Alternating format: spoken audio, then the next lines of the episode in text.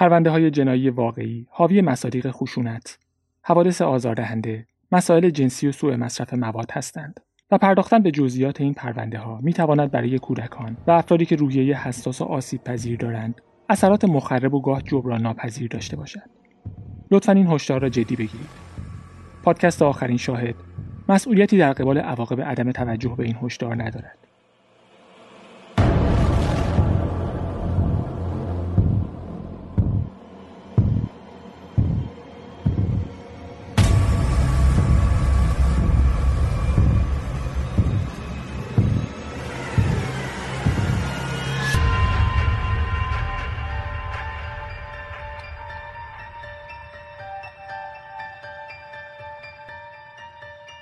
سلام.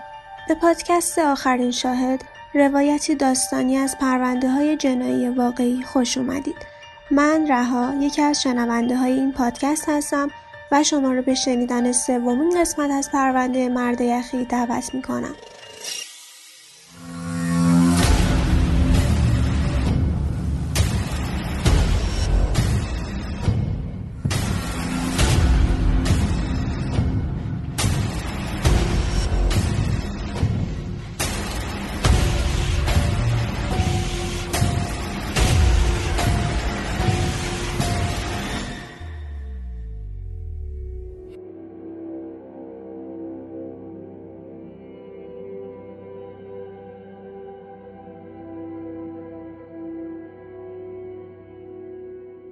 دام بعد از یه سواری کوتاه چند دقیقه‌ای به دونات فروشی دانکین دوناتس رسید. موتور ماشین لینکلنش رو خاموش کرد و از شیشه سمت راننده نگاه کرد. یه مرد هیکلی پشت فرمون یه کامارو نشسته بود و روزنامه‌ای که روی فرمون گذاشته بود رو می‌خوند. به غیر از دور گوشاش که موهای خاکستری شونه شده داشت، مویی رو سرش نبود. باریش و سیبیل اصلاح شده یه خاکستری و یه عینک دودی بزرگ که چشماش رو پوشونده بود. آروم سرش رو چرخوند و به دام نگاه کرد. دام اون چهره رو خیلی خوب میشناخت. ده ها بار تصویرش رو دیده بود. داشت براندازش می‌کرد و دام همین رو می‌دونست. سعی کرد دستش رو تو جیبش نگه داره و با یه نگاه بی تفاوت و خون سرد بهش خیره شد. می‌دونست از همون اول باید به خودش مسلط باشه قبل از اینکه حتی یه کلمه حرف بزنن. می‌دونست نباید جلوی کسی مثل ریچارد کوکلینسکی ضعف نشون بده وگرنه درسته قورتش میده. کوکلینسکی روزنامه را تا کرد و از ماشین پیاده شد. دام هم در لینکلنش رو باز کرد و پیاده شد. و تازه وقتی از بالای سقف ماشین نگاهش کرد فهمید جثه‌ش چقدر بزرگه. دام با بیشتر از 180 سانتی متر قد هیچ وقت خودش رو قد کوتاه نمی‌دونست. حتی متوسط هم نمی‌دونست. اما وقتی کوکلینسکی رو دید به خودش شک کرد. قبلا مشخصات فیزیکیش رو دیده بود اما چند تا عدد و رقم نمی‌تونست حق مطلب رو ادا کنه. کوکلینسکی فقط بزرگ نبود. غول پیکر بود. پرسید ریچی کوکلینسکی بدون اینکه بشه حالت خاصی تو چهرش دید با سر تایید کرد. روزنامه رو گذاشت زیر بغلش و گفت قهوه می‌خوری؟ از پشت ماشین دور زد. به سمت دام اومد و دستش رو دراز کرد. دام باهاش دست داد و خیلی سعی کرد خودش رو کنترل کنه تا چیزی که واقعا تو ذهنش میگذشت تو حالت چهرش دیده نشه. اون دست جون آدمای زیادی رو گرفته بود. از آدمی با اون جسه و اون سابقه انتظار یه فشار محکمتر داشت. به خاطر همین قافلگیر شد. دام صدات می‌کنن؟ صداشم مثل دست دادنش آروم و نرم بود. انگار داشت به یه چیزی فکر می‌کرد. می‌تونی صدام کنی ریچ. هر دو نفر قهوه سفارش دادن و ریچ یه نون دارچینی بزرگ هم گرفت. به ماشین دام که از پشت شیشه دونات فروشی معلوم بود اشاره کرد و گفت از لینکلن راضی هستی؟ دام گفت خوبه. قبلا یه الدورادو داشتم اما این بهتره. سواری بهتری داره. ریچ نون دارچینیش رو گاز زد و گفت حق با توه. لینکلن ماشین خوبیه. جلوش هم زیاد جا داره. چند دقیقه آینده به حرف زدن درباره ماشینهای مختلف و خاطرات ماشینهای خوبی که قبلا داشتن گذشت. حرفشون راحت و دوستانه بود و به دام فرصت می‌داد تو نقشش فرو بره. اما این حرفای معمولی کمکی به دام نمی‌کرد. به دردش نمی‌خورد. اینقدر دردسر نکشیده بود که با آیسمن ملاقات کنه و درباره ماشین حرف بزنه. باید می‌رفت سراغ حرفای اصلی. یه فرصت پیدا کرد تا موضوع بحث رو عوض کنه اما تا اومد شروع کنه ریچ عینک دودیش رو برداشت و تو چشماش نگاه کرد. دام باید جواب نگاهش رو می‌داد.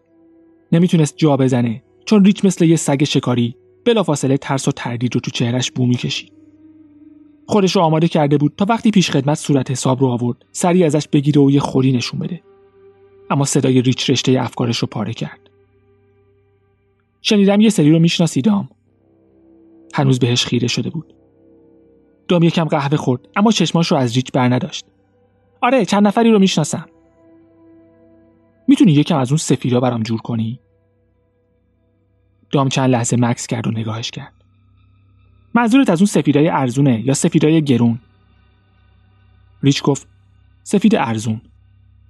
دام شونه هاش رو بالا انداخت و گفت شاید. چقدر می‌خوای؟ ده تا. شاید بعدا بیشتر.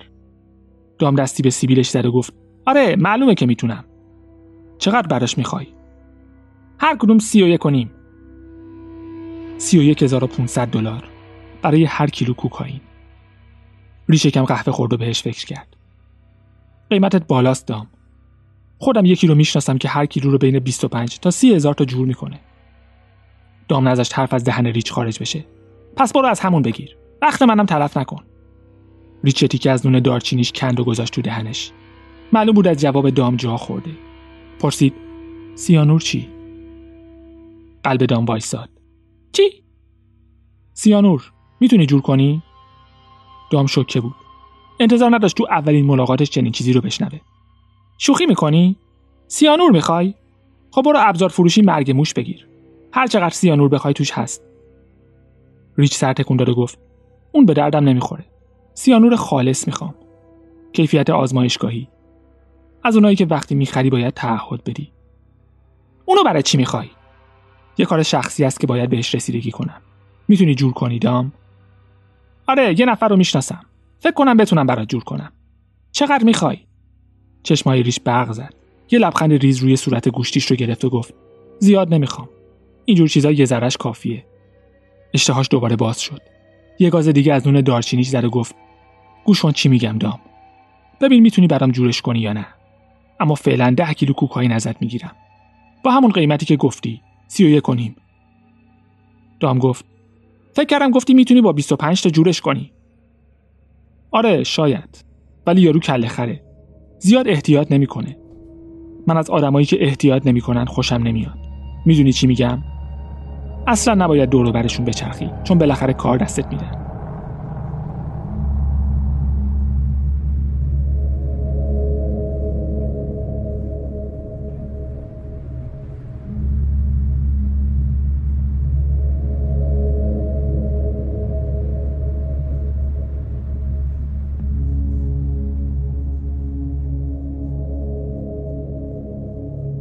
رابرت پرانگی یه ماشین بستنی فروشی داشت.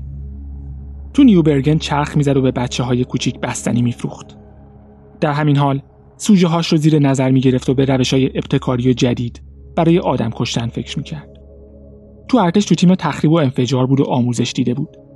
تو کار فیلم های مستحجن با کوکلیسکی تیم تشکیل داده بود و هر وقتم لازم می‌شد به عنوان آدمکش برای روی دمیو کار می‌کرد. و یکی از کارهایی که خیلی خوب بلد بود استفاده از انواع داروها و مواد شیمیایی برای کشتن آدما بود. ریچارد کوکلینسکی چیزای زیادی از پرانگی یاد گرفت. پرانگی بهش یاد داد سیانور رو تو اسپری بریزه تا بشه سریع و راحت ازش استفاده کرد. وقتی سم وارد بدن قربانی می‌شد کارش تموم بود. حتی تکنیکش رو به شکل عملی به کوکلینسکی آموزش داد. روی مردی که وسط خیابون نقش زمین شد و کمتر از 15 ثانیه طول کشید تا جونش رو از دست بده. روشش بینقص بود. فقط یه مشکلی وجود داشت. پرانگی به طریقی می‌تونست خیلی راحت سیانور گیر بیاره و کوکلیسکی هیچ وقت نفهمید از کجا. پرانگی چیزای دیگه ای رو هم آزمایش می‌کرد. مثلا اینکه اگر جسد رو منجمد کنه می‌تونه زمان مرگی که توی پزشکی قانونی ثبت می‌شد تغییر بده یا نه؟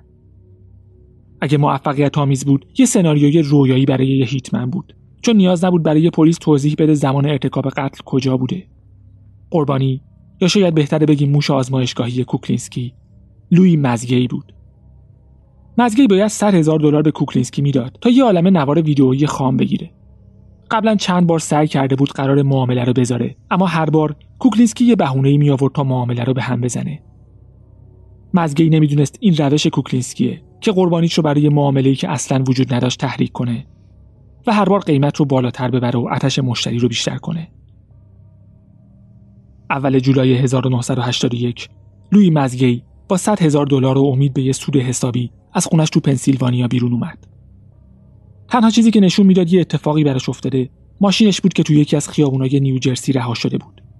داشت برد ماشین شکسته بود و خبری از پولی که احتمالا اونجا جاساز کرده بود نبود. چیزی که مشخصه اینه که پرانگی تو مخفی کردن جسد لوی مزگی به کوکلینسکی کمک کرده. یه شاهد گفته پرانگی رو کنار یه یخچال بزرگ صنعتی توی انبار که اجاره کوکلینسکی بوده دیده. اما شواهدی هست که نشون میده جسد حداقل برای مدتی تو فریزر ماشین بستنی فروشی پرانگی بوده. همون ماشینی که باهاش به بچه های کوچیک بستنی می‌داد. جسد لوی مزگی دو سال بعد پیدا شد. بهش شلیک شده بود و تو کیسه های زباله پلاستیکی پیچیده شده بود. و برای پلیس عجیب بود که همون لباسایی تنش بود که آخرین بار دو سال قبل پوشیده بود.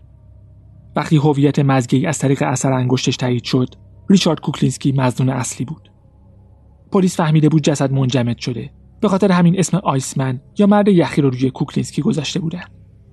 اما کوکلینسکی نمی‌دونست جسد مزگی پیدا شده و نمی‌دونست پلیس ارتباط مزگی اون رو پیدا کرده. تو دو سالی که از قتل مزگی میگذشت خیلیا رو کشته بود و یکی از اونا یه داروساز 51 ساله به اسم پل هافمن بود. بهار 1982 پل هافمن می‌خواست یه داروی زخم معده رو با قیمت پایین از کوکلینسکی بخره. کوکلینسکی دارویی نداشت اما مثل همیشه طوری رفتار کرد که انگار جنس آماده است. مثل خیلی از قربانی های دیگش هافمن رو برای یه معامله الکی تشنه کرده بود. هافمن دنبال یه پول بی زحمت بود و اگه می‌تونست مقدار زیادی از اون دارو رو به قیمتی که کوکلینسکی می‌گفت بخره واقعا سود زیادی می‌کرد. 25 هزار دلار جور کرد و با اشتیاق رفت تا کوکلینسکی رو تو گاراژ اجاره‌ایش تو نیوجرسی ببینه. در صندوق عقب رو باز کرد و پولا رو نشون کوکلینسکی داد. ببین پولا آماده است. حالا باید چیکار کنیم؟ چه جوری باید جنسا رو ازت بگیرم؟ کوکلینسکی تفنگ رو گذاشت زیر چونش و گفت جنسی در کار نیست. و شلیک کرد. اما هافمن نمرد. اسلحه گیر کرد و درست شلیک نکرد. خون تو دهن هافمن قرقره می‌شد و بیرون میریخت. معلوم بود داره عذاب می‌کشه. کوکلینسکی یه آچار چرخ از کنار پولا برداشت و کارش رو تموم کرد. جسد هافمن رو توی بشکه 200 لیتری جا داد و گذاشت کنار یه رستوران. خودش هر روز صبح می‌رفت اونجا و یه چیزی سفارش می‌داد. بشکه رو نگاه می‌کرد و به حرف مردم گوش می‌کرد. بشکه تا مدت ها همونجا بود. هر روز نگاهش می‌کرد. تا اینکه یه روز دیگه خبری ازش نبود. بعد از ناپدید شدن بشکه بازم به اون رستوران می‌رفت تا ببینه کسی چیزی دربارش میگه یا نه. هیچی. نمی‌دونست کی اون بشکه رو برداشته یا ممکنه کجا باشه. اون موقع ریچارد کوکلینسکی درگیر مواد مخدر، پرن، معامله سلاح، سرقت و آدمکشی در سطح گسترده بود. ضمن اینکه نزدیک پنجاه سالش شده بود و دیگه انرژی و تمرکز قبل رو نداشت. پشت هم اشتباه می‌کرد. پلیس که تو این سالا بهش شک کرده بود ازش مدرک جمع می‌کرد و کوکلینسکی با کشتن هر کسی که ممکن بود بر علیهش شهادت بده از خودش محافظت می‌کرد. دسامبر 1982 جسد گری اسمیت زیر یه تخت تو مسافرخونه یورک تو نیوجرسی پیدا شد. این یکی از اولین اشتباهات مرگبار کوکلینسکی بود. اگر اسمیت فقط با سیانور میمرد احتمالا به عنوان قربانی قتل دیده نمی‌شد. اگر سیانور جواب می‌داد و نیاز نبود خفه بشه رد خفگی روی گردنش دیده نمی‌شد می‌تونست یه معتاد باشه که اووردوز کرده یا هر چیز دیگه ای که لزوما ربطی به قتل نداشت 14 می 1983 جسد دنیل دپنر 44 ساله. زیر یه درخت لای سلای کیسه پلاستیکی پیدا شد. 25 سپتامبر 1983 جسد لوی مزگی پیدا شد. جسدی که منجمد شد و قتلی که باعث شد لقب مرد یخی رو روش بذارن. این دومین اشتباه مرگبار کوکلینسکی بود. خیلی خوب تونسته بود جسد رو منجمد نگه داره. اما مشکل این بود که جسد قبل از اینکه یخش باز بشه پیدا شد. وقتی پزشکی قانونی مشغول کالبد شکافی بود داخل جسد کریستالای یخ پیدا کرد. معلوم بود یه جای کار مشکل داره و قربانی اونطور که در ظاهر به نظر می رسید دو روز قبل نمرده. تعداد قتل ها زیاد شده بود. حالا چهار پرونده قتل حل نشده روی میز پلیس بود که همه توی یه چیز اشتراک داشتن. آخرین نفری که مقتول رو دیده بود ریچارد کوکلینسکی بود. اوایل 1984 رابطش با پرانگی خراب شد. ظاهرا پرانگی ازش خواسته بود همسر سابق و پسرش رو بکشه. همینطور پرانگی قصد داشت به کل یه قبیله سم بده تا فقط یه خانواده رو بکشه. اما کشتن زنها و بچه ها برای کوکلینسکی خط قرمز بود. پرانگی هم اشتباه مالیبند رو تکرار کرد و خانواده کوکلینسکی رو تهدید کرد. همین کافی بود. دهم آگوست 1984 جسد رابرت پرانگی در حالی که دو گلوله به سینه‌اش شلیک شده بود تو ماشین بستنی فروشیش پیدا شد. بعد از گری اسمیت دنی دپنر جورج مالیبند و لوی مزگی پرانگی پنجمین همکار کوکلینسکی بود که کشته می‌شد بعد از سی سال فرار از قانون بالاخره داشت به آخر خط می رسید. سه سال بود که پلیس داشت روش کار می‌کرد و کم کم تیکه های پازل رو کنار هم میذاشت. وقتی مدارک رو برای پلیس فدرال فرستادن در ظاهر فقط شبیه یه مشت پرونده حل نشده بود که هرچی بیشتر دنبال ارتباطشون میگشتن ارتباط کمتری پیدا می‌کردن قتل هایی که به روش های مختلف و با وسیله های مختلف انجام شده بود. این تمام اطلاعاتی بود که می‌تونستن درباره ریچارد کوکلینسکی جمع کنن. اون موقع هنوز نمی‌دونستن کوکلینسکی از هر چیزی که بشه با اون آدم کشت استفاده می‌کنه. بمب اسلحه چاقو خفه کردن سم. حتی یه بار یه تیر کمون مکانیکی رو امتحان کرد. شیشه ماشین رو پایین کشید و وانمود کرد می‌خواد آدرس بپرسه. وقتی ماشه رو کشید تیر از تو سر مرد رد شد و اون رو کشت. و کوکلینسکی خوشحال بود که این روش هم جواب میده. یه بار دیگه یه نفر رو پشت چراغ قرمز کشت. بهش علامت داد شیشه رو بکشه پایین و با یه تفنگ ساچمه بهش شلیک کرد. خودش می‌گفت انتظار نداشت سر مرد متلاشی بشه و چیزی ازش باقی نمونه. حالا یه ستاد تشکیل شده بود و دایره های مختلف با هم کار می‌کردن تا کوکلینسکی رو گیر بندازن. مرکز فدرال کنترل الکل، تنباکو و سلاحهای گرم، دادستانی نیوجرسی و دایره جرایم سازمان یافته پلیس نیوجرسی. و آخرین ترفندشون استفاده از یه مأمور مخفی به اسم دامینیک پولیفرون بود.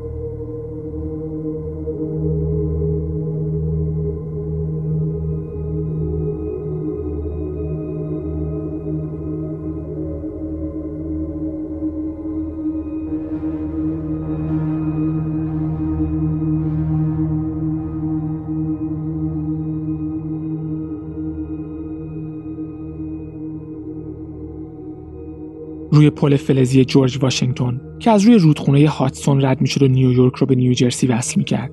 بار گرمی از پنجره های لینکلن سیاه دامینیک وارد ماشین می‌شد.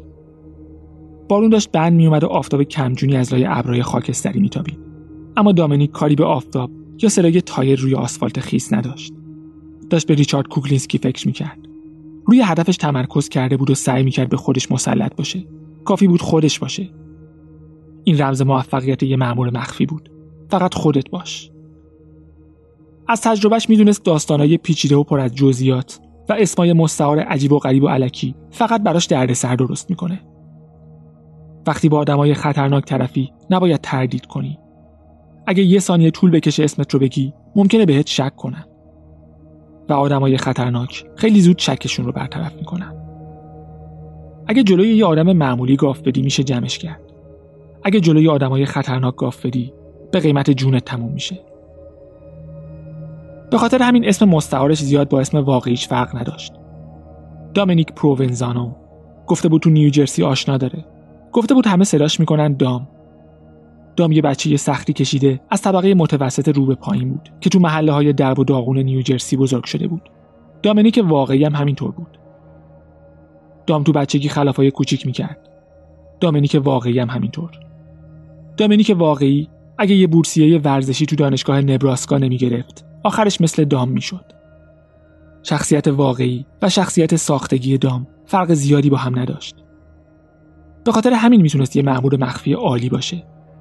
می‌تونست مثل خلافکارا حرف بزنه، ظاهرش مثل خلافکارا باشه و مثل خلافکارا رفتار کنه و هیچکس بهش شک نکنه چون همه اینا بخشی از شخصیت واقعیش بود. به خاطر همین وقتی از روی پل رد می‌شد نگران تصویرش به عنوان مأمور مخفی نبود. می‌دونست داستان دامینیک پروونزانو به اندازه کافی مجاب کننده هست. چیزی که نگرانش می‌کرد این بود که قراره تنها و بدون هیچ نیروی پشتیبانی ریچارد کوکلینسکی رو ببینه. همه چی خیلی سریع پیش اومده بود. نمی‌شد براش برنامه ریزی کرد. کوکلینسکی گفته بود منتظرشه و از جایی که دام بود تا دونات فروشی Dunkin' Donuts فقط پنج دقیقه راه بود. مطمئن بود اگه زیاد طول بکشه کوکلینسکی منتظر نمیمونه.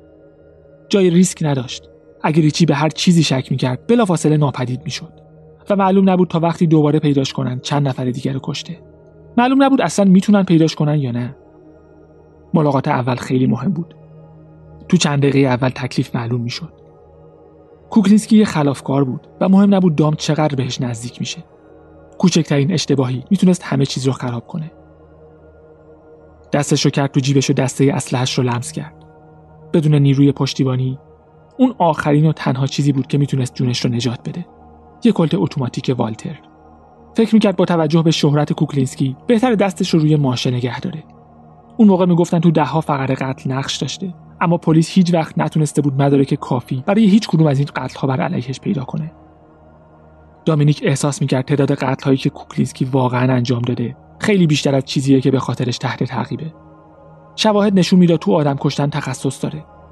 بعضی وقتا تنها میکشت بعضی وقتا کمک می‌گرفت. بعضی وقتا استخدام می‌شد تا آدم بکشه و بعضی وقتا تسویه حساب شخصی بود. بعضی وقتا به خاطر کار بود و بعضی وقتا به خاطر اینکه دلش می‌خواست یکی رو بکشه. ملاقات اول به صرف قهوه و نون دارچینی خوب پیش رفت و بعد از چند ملاقات کوکلینسکی کاملا بهش اعتماد کرده بود. هیچ وقت شک نکرد دام چیزی به غیر از یه خلافکار مثل خودش باشه. هرچی بود مأمور اف نبود. در کمال تعجب پلیس کوکلینسکی خیلی چیزا رو به دام گفت. که نشون می‌داد یا اونقدر که فکر می‌کردن کارش درست نیست یا اینکه می‌خواست دام رو هم بکشه. و اعترافاتش ضبط می‌شد. درباره روش کشتنش با سیانور کلی پوز داد. و حتی درباره یه نفر که منجمد کرده بود حرف زد. اسم نمی برد اما چیزایی که می‌گفت با مشخصات قربانی ها مطابقت داشت. You put that stuff in a mist, you spray it in somebody's face, and they go to sleep. No shit. As long as he's dead, that's the bottom line. Well, that's the thing, isn't it? No matter how it was done, I mean, I know guys that went to sleep and never woke up again. I mean, you know. گفت سیانور رو در اسرع وقت میخواد چون داشت برای یه قتل دیگه برنامه ریزی میکرد. I just have a few problems I want to dispose of. I have some rats I want to get rid of. Yeah. The only fucking thing I don't understand, don't you use a fucking piece of iron to get rid of these fucking people? use this fucking uh, cyanide? Why be messy? You can do it nice and calm. پلیس مطمئن شده بود که کوکلینسکی می‌خواد دام رو بکشه. هر نقشه‌ای که داشتن باید زودتر پیاده می‌کردن. دام گفت می‌خواد یه بچه پولدار یهودی رو که قراره کلی پول برای چند تا بسته کوکائین بده بکشه. راه حل کوکلینسکی هم ساندویچ آغشته به سیانور بود. 17 دسامبر 1986 روز اجرای نقشه بود. کوکلینسکی گفت یه ون داره که می‌تونن از اون استفاده کنن. ساندویچ رو از دام گرفت و گفت زود برمیگرده. چیزی که نمی‌دونست این بود که به جای سیانور یه ماده بی خطر بهش دادن. کوکلینسکی به جای اینکه برگرده پیش دام رفت خونش. پلیس نمی‌تونست بیشتر از این روی جون مأمورش ریسک کنه. خبر خوب برای پلیس این بود که همسر کوکلینسکی هم همراهش بود و می‌تونستن به عنوان اهرم ازش استفاده کنن. خانواده برای کوکلینسکی مقدس بود. فکر اینکه پلیس همسرش رو به اتهام حمل سلاح دستگیر کنه اذیتش می‌کرد. همون روز یعنی 17 دسامبر 1986 خیابون جلوی خونش تو دومانت نیوجرسی رو بستن. مامورای پلیس محلی، پلیس ایالتی و پلیس فدرال جمع شده بودن. جایی برای فرار نبود. از ماشین پیادش کردن و روی زمین خوابوندن. جوری که فکر می‌کردن نمی‌تونه بهشون آسیبی برسونه و بهش دستبند زدن. مأموری که بهش دستبند می‌زد می‌گفت کوکلینسکی انقدر بزرگ بود که به زور تونست دستبند رو روی دندونه اول قفل کنه. تو اخبار اعلام شد یکی از بزرگترین آدمکشای تاریخ آمریکا دستگیر شده. کسی که به پنج فقره قتل متهم شده بود و احتمالا دهها قتل دیگه مرتکب شده بود. 25 ژانویه 1988 ریچارد کوکلینسکی به اتهام قتل دنیل دپنر و گری اسمیت محاکمه شد. تیم دادستانی دنبال مجازات اعدام بودند اما مدارکشون کافی نبود و هیچ شاهدی نبود که کوکلینسکی رو در حال ارتکاب قتل دیده باشه. با این حال چند تا برگ برنده داشتن. مردی که قرار بود با یکی از دخترای کوکلینسکی ازدواج کنه، شهادت داد بدون اینکه بدونه به کوکلینسکی کمک کرده یه جسد رو جابجا کنه. همینطور شهادت داد تو خونش ظرفای آشپزخونه پلاستیکی دیده که شبیه ظرفایی بود که تو خونه کوکلینسکی استفاده می‌شد. که نشون می‌داد ممکنه کوکلینسکی از خونه غذا آورده باشه و بعد هم فرش رو تمیز کرده باشه. پزشکی قانونی هم تو معده دنیل دپنر غذای خونگی سوخته پیدا کرده بود. شاهد مهم دیگه باربارا دپنر بود. گفت می‌دونه گری و دنی مدتی تو مسافرخونه ها جابجا می شدن. دنی گفته بود کوکلینسکی می‌خواد گری اسمیت رو بکشه و اتفاقات بعدش رو هم تعریف کرده بود. پرسی هاوس که به لطف دستگیر شدنش زنده مونده بود شهادت داد کوکلینسکی به هر دو قتل اعتراف کرده وکیل کوکلینسکی سعی کرد صلاحیت شاهد رو زیر سوال ببره اما کوکلینسکی دستش رو به حالت شلیک به سمت پرسی نشونه رفت و همین برای هیئت منصفه کافی بود که صلاحیت پرسی رو تایید کنه. بعد مأمور مخفی دامینیک پولیفرون که به اسم دام شناخته می‌شد به جایگاه رفت و درباره ملاقات‌های مختلفش با کوکلینسکی توضیح داد. قسمتی از نوارای ضبط شده برای هیئت منصفه پخش شد. مخصوصا قسمتی که می‌گفت چطور از سیانور استفاده کنه و اینکه سیانور بیشتری می‌خواسته تا به قول خودش از شر چند تا موش خلاص بشه. شهادت پزشکی قانونی هم اضافه شد. تا هیئت منصفه بعد از چهار ساعت مشورت. تو 25 می 1988 کوکلینسکی رو تو اتهام قتل دنیل دپنر و گری اسمیت گناهکار تشخیص بده. بعد از اعلام محکومیت به کوکلینسکی پیشنهاد کردن اگر به قتل لوی مزگی پل هافمن و جورج مالی بند اعتراف کنه. اتهاماتی که بر علیه همسر و پسرش مطرح کرده بودن برمیدارن. کوکلینسکی هم قبول کرد. در مورد هافمن فقط گفت بشکه رو کجا گذاشته و مدعی شد نمی‌دونه کی برش داشته. چون جسدی در کار نبود فقط برای قتل لوی مزگی و پل هافمن به دو بار حبس ابد محکوم شد و برای هر کدوم باید حداقل سی سال تو زندان میموند تا بتونه درخواست عفو کنه. اون موقع 111 سالش می‌شد. تو اکتبر 2005 بعد از 18 سال حبس تو زندان ایالتی ترنتون به بیماری کاوازاکی مبتلا شد. و با اینکه از دکترها خواسته بود اگه ایست قلبی کرد احیاش کنن. همسرش چنین اجازه ای نداد. پنجم مارس 2006 ریچارد کوکلینسکی تو سن 70 سالگی جونش رو از دست داد. گزارش کالبدشکافی تایید کرد که از مشکل قلبی رنج میبرده و به خاطر ایست قلبی مرده و جسدش هم سوزونده شد. ما هم به پایان پرونده مرد یخی می‌رسیم. یه فیلم و سه مستند از ریچارد کوکلینسکی ساخته شده که اگه فرصت کردید می‌تونید ببینید. تو یکی از این مستندا کوکلینسکی مدعی میشه انتخابی نداشته و اگه حق انتخاب داشت شاید مسیر دیگه ای رو انتخاب می‌کرد. تایید هر دو ادعا به یه اندازه سخته. اینکه اگه حق انتخاب داشت مسیر دیگه ای رو انتخاب می‌کرد و اینکه حق انتخاب داشت یا نه. تا هفته آینده براتون آرزوی بهترین ها رو دارم. لطفا اگه کسی رو می‌شناسید که فکر می‌کنید محتوای این پادکست براش جالبه یکی از اپیزودهای مورد علاقتون رو بهش معرفی کنید مثل همیشه مراقب خودتون باشید و به امید دیدار